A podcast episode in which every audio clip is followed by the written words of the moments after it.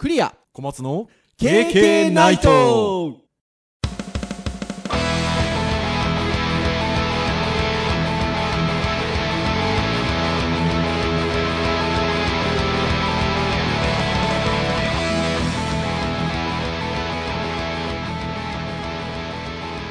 平成ナイト。ー。イェイイェイイ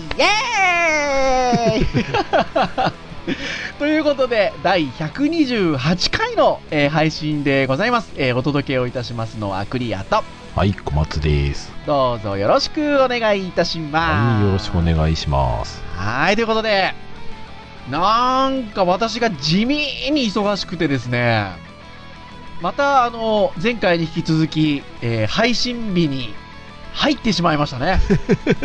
まあ今日ちょっと遅くなったのはね僕もだいぶ遅くなりましたけど。申し訳ないなぁと、ちょっとこちらこそいう感じなんですけれども。はい。まあでも、えー収録始まりましたので、まあ、小松先生の編集のご尽力により、いつも通りに木曜日に配信されてるんではなかろうかと いうところではございますが今日。撮って今日出しますからね。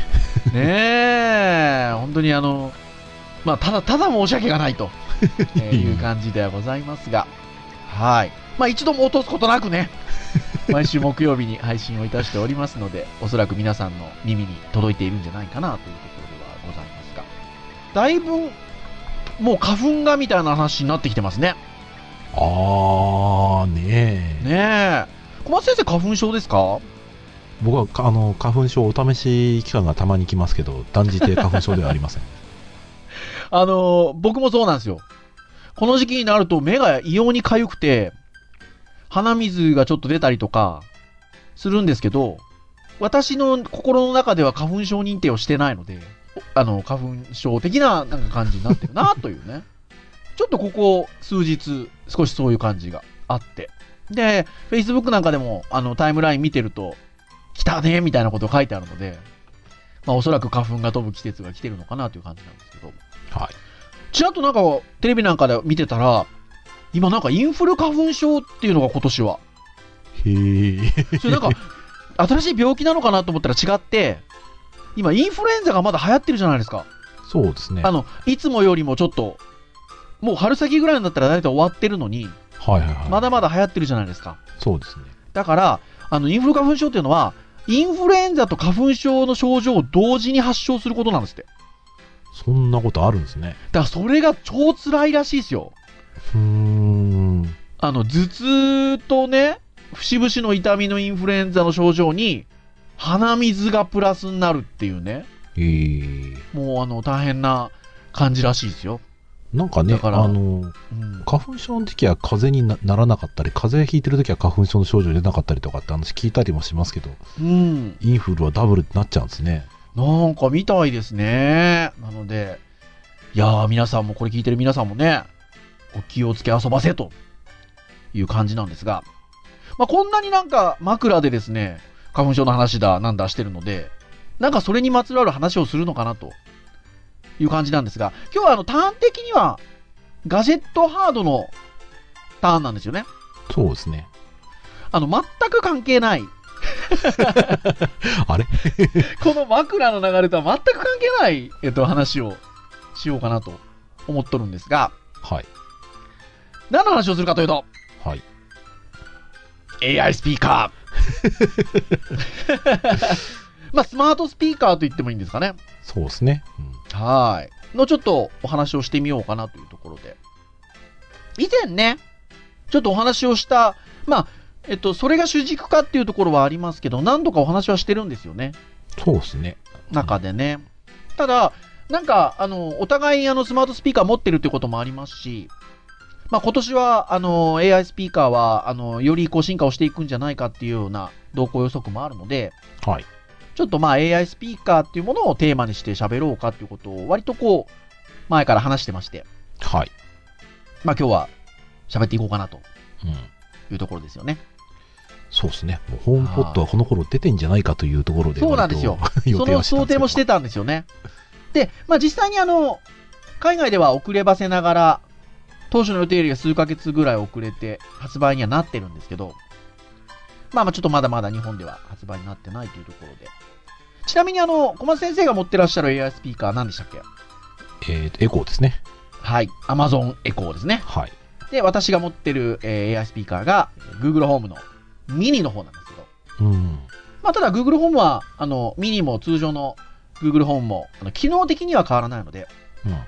まあ、同じような使い方ができるものにはなっているんですけれども、ねえ、Google。ダジャレ。あれ？ねえ、Google。ダジャレ。家具の匂いを嗅ぐ聞こえました？今。か 家具の匂いを嗅ぐって言ってましたよ。家具の匂いを嗅ぐ。これ収録に載ったのかな？どうかな？わかんないんですけど。結構ね、気の利いたダジャレ言いますよ。気の利いてるんだ。はい。こういうのほら、やっぱうちの娘小学校2年生なんで、はいはいは小さいことが好きじゃないですか。い。まあまあそうですね。これダジャレ言うって言ったらもう、連発して聞くんですよ。うん。そうするとやっぱネタが切れてくるのか、布団が吹っ飛んだとかも。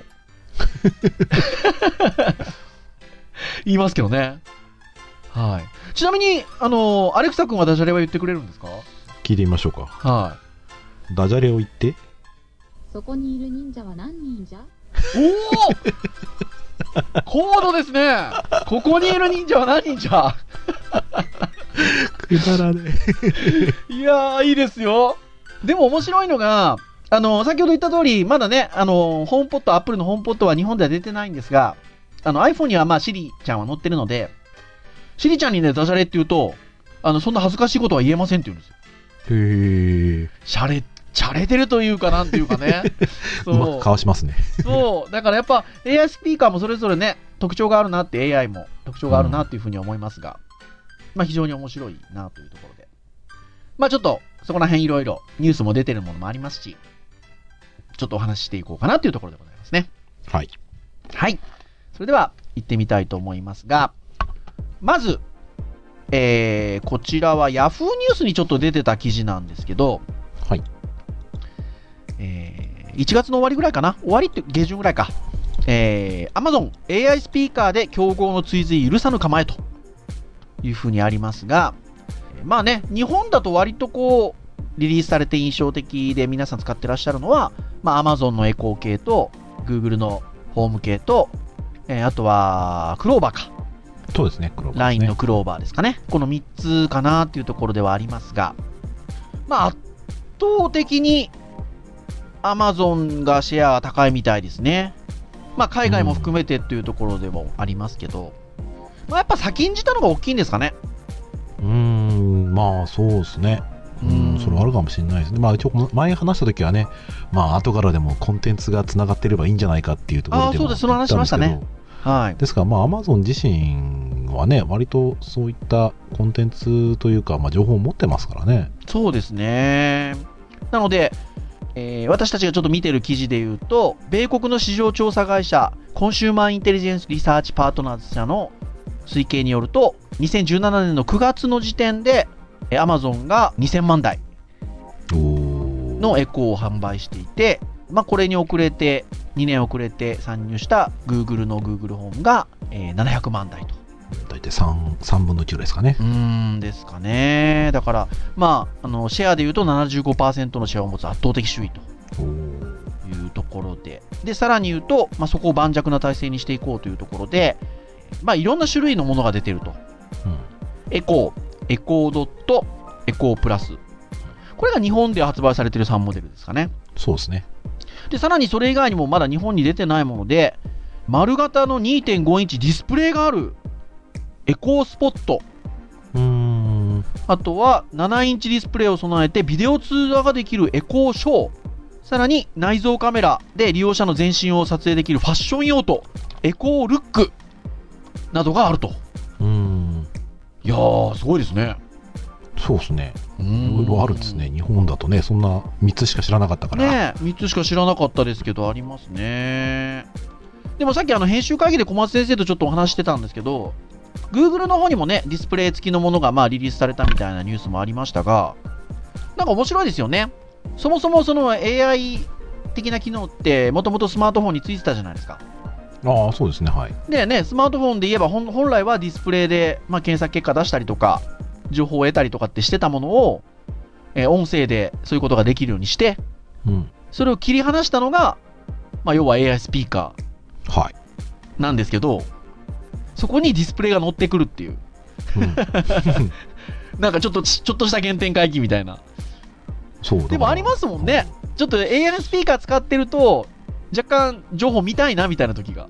そうだからね。スマートスピーカーを主として使っているとディスプレイを欲しくなるもののはい。最初からディスプレイがあって、はいそれのサブ的にねあのスピーカーがあるって言ったら、ん何このスマートフォンの劣化版はみたいなねそう。感じちゃうのは不思議な感じでありますよ不思議な感じですよね。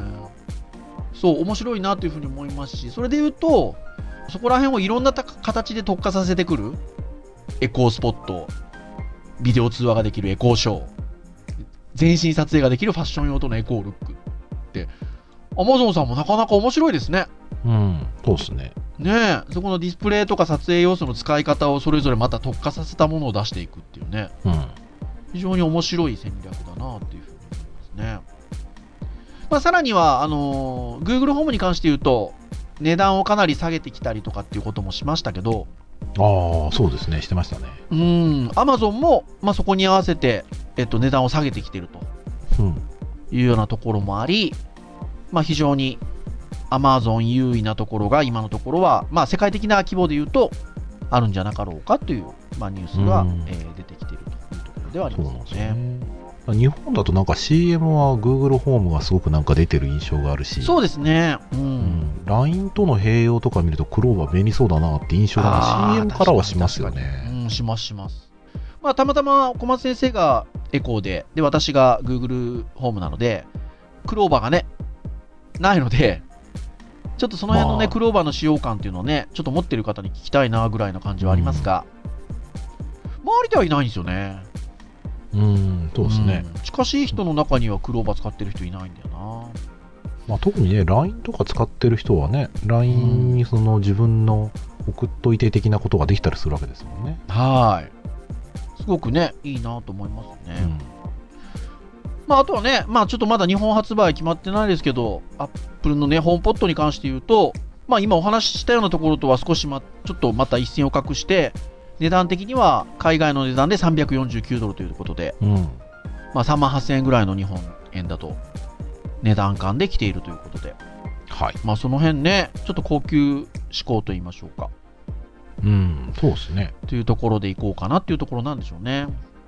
アップル信者とは自分では言いたくはないんですけど、まあ、アップル好きとしては、アップル好きとしてはね、やっぱホームポットも期待したいところではありますが、そこら辺のね、割とこう手軽にこういうちょっと体験ができる経験をしてしまっているので、そこに対して、その、音がいいとかっていう高級志向であったりとかっていうところがどの程度効くのかなとか、まあ、Siri がね、その他の AI, AI にに対して、どの程度差別化を図ってくるのかっていうのは、まあ、若干ね、うん。あの、どうなんだろうっていう、こう、半信半疑なとこもありますけどね。どうなんでしょうかね。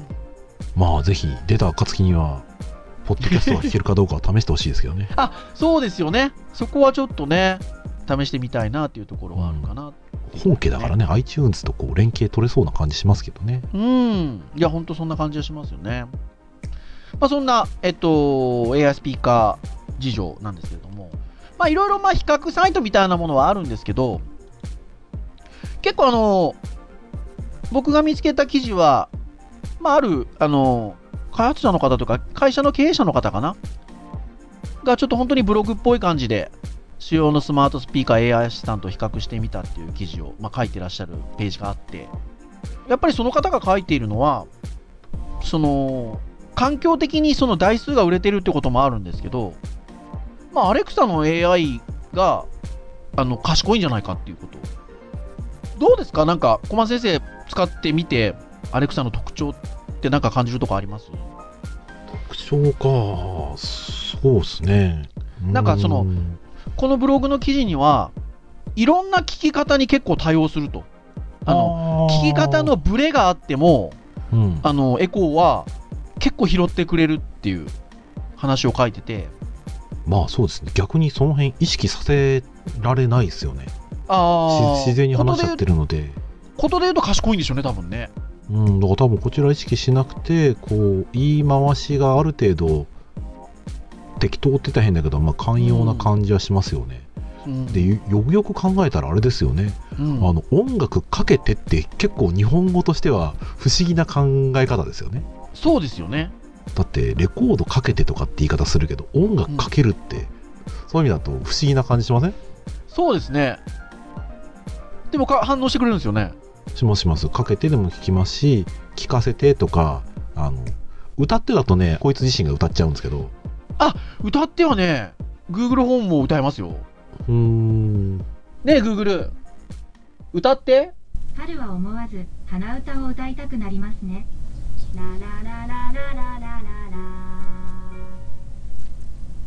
はい。っていう感じでした。あ、なんですか？アレクサはちゃんと曲をかけてくれるんですか？歌ってて。あのね多分なプリセットではなんかセセットされてるものに近いことを言うとそれを歌ってくれたりはしますけど、はい。多分即興でなんかいろんなパターンのものを歌うことはできないですよねうーんだからかけてとか聞かせてだとやっぱりその Amazon Music とかにね行ってはい接続してかけてくれるので、でもほら、僕、僕はなんか、そっか、音楽かけてって言ったことあるかな ?Google 話すのかなねえ、Google。音楽をかけて。あねえ、Google。ストップ。反応しましたね今ちょっと、なんか、あの、著作権関係そうなのが、あねえ、Google、ストップ。ねえ、Google。ねえ、Google。ねえ、Google。ねえ、Google。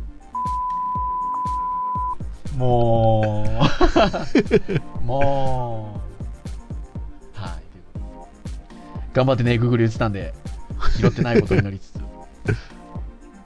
かけてでかかりますね。わかりますねねえ。っていう感じではあるんですが、まあ割とその辺が言葉のブレがアレクサが一番優れてるんじゃないかと。うんそうなんですねあとはね、さっきね、編集会議中に前回の配信でね、ちょっとあの言った質問をお互いの AI スピーカーに聞いてみたんですよね。ああそうですね世界、世界には国は何カ国あるっていうのをはい聞いたらなんとね、あの、アレクサ君、アレクサさんは、あの、すごいシンプルだったんですよね。めっちゃ淡白ですよ それに対して Google ホームはすごい喋ったんですよね。そうですねいろんなことをね。なんか日本政府が認めてるのは何カ国で、でも国連に関係してるのは何カ国で、えーその足りてない国は何々で、日本はこれを認めてるけど、これは認めてないのでみたいなことをすごい喋りましたよね。そうなんかね最初にねそのそれに関するあのこう記事が見つかりましたみたいな感じで記事読んでる感じでしたねそうでしたね。こちらの結論ありきでもう何カ国ですみたいな、まあ、一応国連加盟国でみたいな感じで返しましたね、うん、返してくれてましたね。まあだから、まあ、どうどういうふうに返すのが好みかっていう受け手側の好みもあるんでしょうね。んそういうことで言うとね。うん。まあ実際内容そのものはねこいつ自身が全部の情報を持ってるわけでは多分ないので、ネットワーク越しに学習したものをやってるはずなので、うん。まあ日々多分アップデートというか進化はしてるんでしょうね。うん。まあなんかあの、先ほど言ったちょっと参照してるブログの方が書いてらっしゃったのは、まあアレクサが割と賢くて、えー、コルタナね、これ多分ね WindowsOS に載ってる、コルタナがあんまり賢くないという感じで、まあ、書いてくれてるんですけど、まあでも Google は、あの、Alexa ほど賢くはないけど、割と面白い機能も備えてるっていうことで、ねえ Google、サイン 0.5π っ答えは1です。ていう感じで、聞き方によっては結構こういった計算も返してくれるみたいなね。そう。だから、このブログの方は、えーいろんな AI アシスタントを表して、気分的には、アレクサは本命の恋人や家族に近いと。で Google アシスタントは秘書。シリが異性の友達。コルタナはペット。のような感じであると。結構でも表現的には上手なんじゃないかなとうんいう感じですね。コルタナ言うこと聞かなそうだな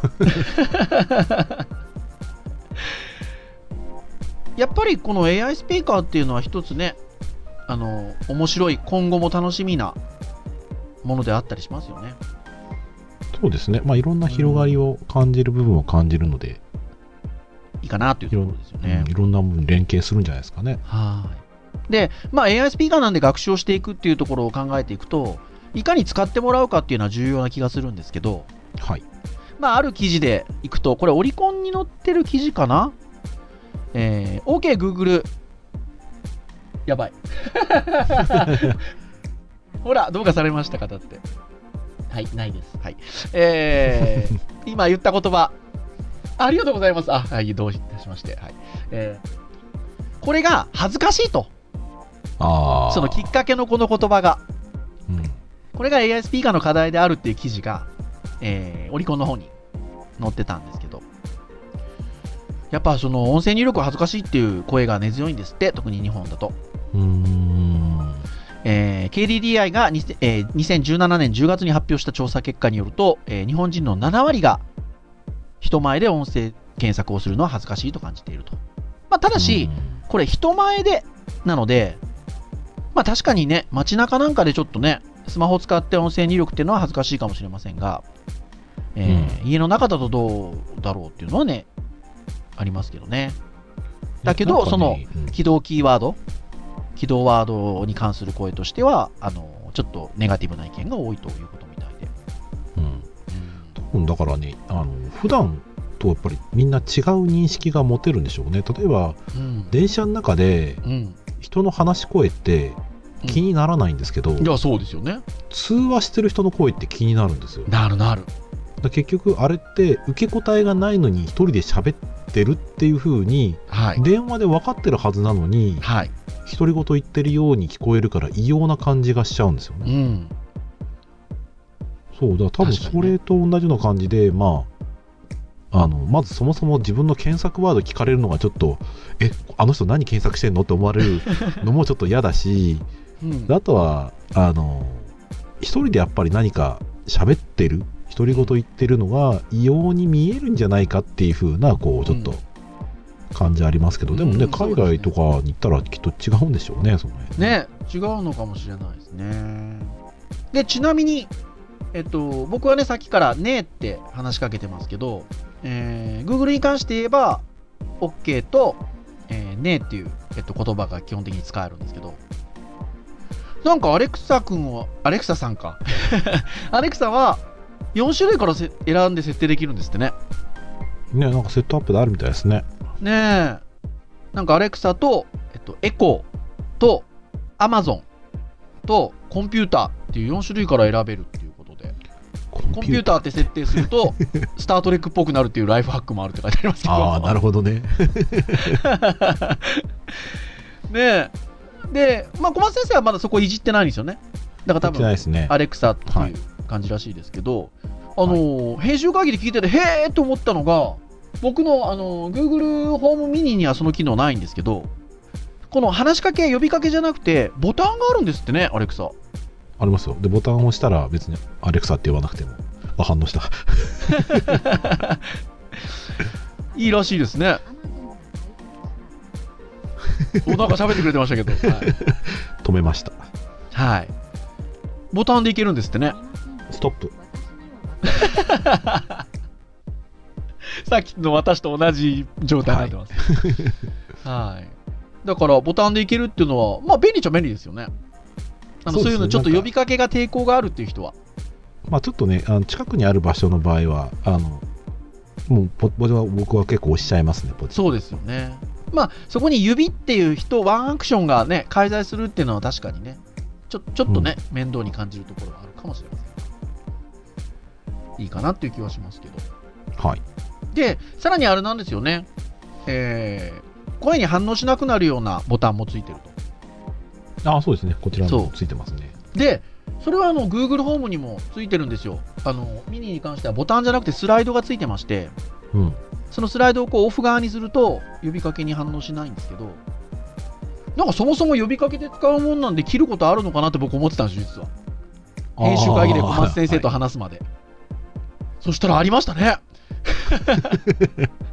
ははなるほどって小松先生の話聞いて思ったんですけど、まあ、例えばね、こういうあのスマートスピーカーの機能としてあるのは音楽をかけておくと、うん機能がありますが、まあなんか曲かけてるときに、誰かの話しかけによってそれが止まらないようにすると。はい。そのためにそこを、その間は切っておくっていうことができますよって話で。ははー、はみたいな。そりゃそうだみたいな思いましたね。うん、うちのね、子供とかがね、あのガンガンあの自分のか聞きたいものを入れて、強引に入れてくるので、はい。順番ねって言ってる時はね、こうポチッと押しちゃいます。ああ、なるほどね。本当、それはいいですね。うん。なので、私一つ賢くなりました。このね、話しかけるっていうのが恥ずかしいっていうところが、まあ、あるのかな。だから、利用してもらう課題としてあるのかなと思うんですが、まあ、その記事に実は後半に今度は音声入力に抵抗のない世代がいるっていう、低い世代もあるっていうことでいくと、えっと、10代が一番やっぱりスマホの音声入力なんかも10代が一番使ってるんですって。で時々利用しているまで含めると、10代が一番多くて、その次に多いのが50代から60代なんですって。うん。で、10代が57%ぐらいで、はい。えー50代も36.5%ということで。だから、やっぱりこう見るとキ、キーボードによる入力っていうのが、慣れてない世代がやっぱ使いやすいってことですよね。うん。っていうのと、やっぱり最初からね、キーボードを、そうか、使うまでもなく、便利なものがあれば、使うと。使っちゃうわけですよね。んっていうところかなっていうふうに思いますけどね。まあ、ただ、とは言いながら年配の方は、えーその入力っていう面ではいいんだけど、えっと、そもそものそういうなんか Wi-Fi 設定したりとか、うん。そういったようなところっていうのがまだまだハードルが高いので、えーそこら辺はハードルは超えてきつつ、えっと、音声入力っていうところに抵抗がない、えー10代にどうこうスマートスピーカーっていうところをアピールできるかっていうところが、これから広げていくところの大きなポイントなんじゃないかっていうところでこの記事はまとまってるんですけど、まあそういうところはでも確かにあるかもしれないですよね。じゃあというところですよ。呼びかけない。いや、呼びかけないっていうね、その、小松先生みたいにね、あの、あアレクサみたいにボタンで反応するっていうのもありますけど、はい。まあそこはあれじゃないですか、その指を使うっていうことで言うと、一手間かかるじゃないですか。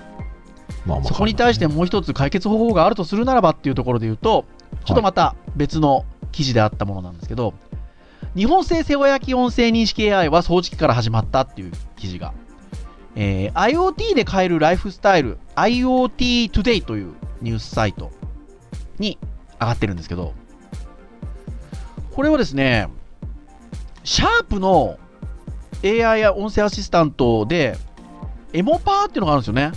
はいはいはいはいはい。これ確か CS の話をしたときにエモパーだけは言いましたっけ？配信の中で言いましたっけね。言ったような記憶があるんですけど まあシャープが音音声認識のアシスタントでエモパーっていうのを出してるんですよねはい。なんで、まあ、シャープ製のスマートフォンだったりとかには搭載されているものになるんですけどこのエモパーがもともとベースになってるものがあのシャープが出してるロボット掃除機でココロボってあるんですけどはい。これ喋るんですよ。これ僕知ってて、壁とかにぶつかった時にいてって言ったりとか、するんですよ。うん。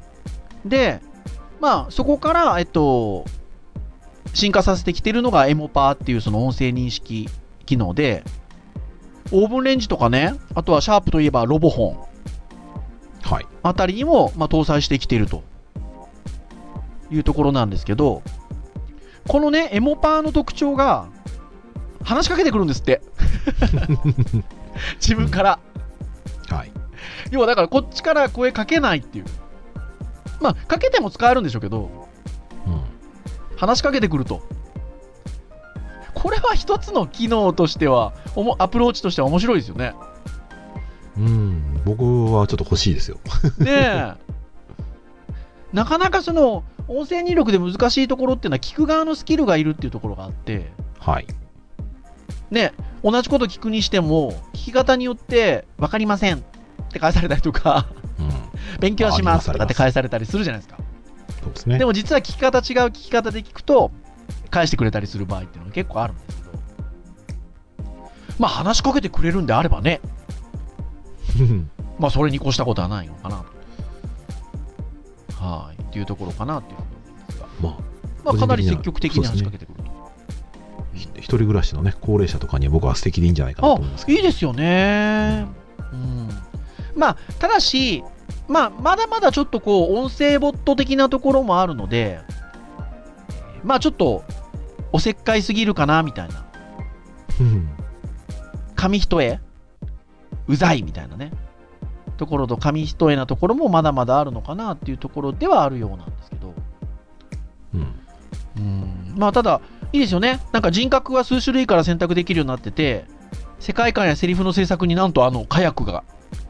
関わっているっていう話もあるので、なんかもう僕らね、かか火薬って聞くと、あ、なんか面白そうじゃんって思っちゃうんですけど、結構だから話しかけてくるっていうところに対して、まあ、スマートフォンに愛着が持てるような練られたセリフ、こだわってるということで、ちょっとね、期待したいところではありますよね。うん、そうですね。アプローチとしては僕は、あの、ターゲットは全体的にひあの刺さるもんではないと思いますけど、うん。ありはありだなと思いますよね。ね。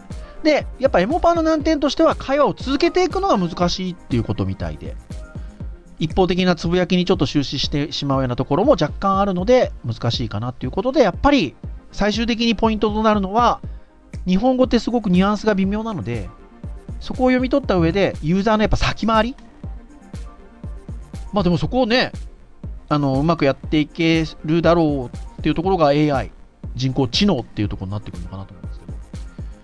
ユーザーの先回りができて話しかけてくるっていうことができてくると、かなり予感じゃなかろうかとうん。いうところで。いやー、これ本当そうですね。で、圧倒的な今、その、端末自体のシェアというところで言うと、アレクサがちょっと抜きに出てるかなっていう状況は最初にお話した通りではあるんですが、はいと。はいえ最終的などこが覇権を握るかっていうのは意外とまだわからない状況ではあるので、うん、そうね。こういうね、違ったアプローチでちょっと言ってくれるというのは、日本のメーカーが言ってくれるっていうのは、ちょっと嬉しくはありますよね。そうですね。う。うーん。ん。まあ実際ね、中身に関するエンジンはね、近しいものを多分使うとは思うんですけど、うん。アプローチの仕方としては、うん、こういうその、先回りして喋るっていうのは僕はいいと思いますけどね。ねえ。今後どうなっていくんでしょうね。AI スピーカーね。うーん。なんかね、うん、こう、みんながみんな、こう、こぞってみんな一人一スピーカーっていう感じにはならない気はするんですけど、はい。ただなんか、一般化はすごいしそうな感じはしますね。そうです各ね。スピーカーありきで、そのなんか AI スピーカーがあるというよりかは、うなんか家庭のその新しい家にいろんな便利なものをつけたらそこに AI スピーカーがあるみたいな。もうなんか自、然とね、自然と家の中にスピ AI スピーカーが家電にくっついてくる中であるみたい、いるみたいなね、うん、そうです感じにね。なってくるんでしょうね。日本の場合はね、そこら辺、その赤外線通信網と合わせてみたいなところになってくるんですかね。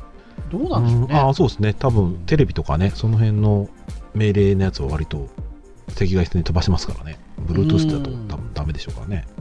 ねえ、まあ、デジタルハブみたいな考え方っていうのもありますけど、そこら辺ね、うまく連動してね、なんか家自体が AI ですよみたいなね。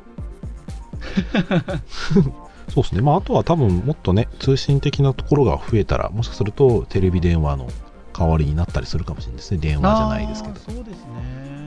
もしかすると、あの会社とかでもこういうのをテレカンテあのテレビ電話の会話じゃないけど、うんね音声音声会談とかするのに、割とこういうのきっかけになるかもしれないですね。うーんなんかその企画を出したりとか発案をしたりするときってみんなで集まっていろいろあの意見を出し合いながら発想していったりもするじゃないですか。そうですね。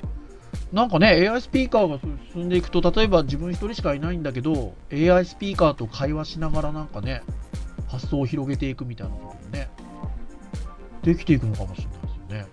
うん、個人的にはあの喋りながら仕事をしたいので、一般的になってほしいんですけどね。ねえっていう未来が来るんじゃないかなっていうのがすごくちょっと AI スピーカーがあのワクワク感を感じるところっていうのはそういうところにあるのかなっていうのはちょっとねうんやっぱ思いますね。そうですね。うんまあ、だいぶ時間が来てるので、まあ、締めとしたいところではあるんですけど、うちのね、あの AI スピーカーを使う上での最大の敵がいるんですよ。なんすか？奥さん。え？奥さんが電源抜いちゃうんですよ。うわ、うちでも、うちでもある、うちでも。要は、使ってないんだから、ぬ抜いときなみたいなことですよ。あうちなんかコンセントの数が足んないからなんか 気がついたら抜かれててあれ反応しないみたいなそう。これがね、なかなかの敵ですよ。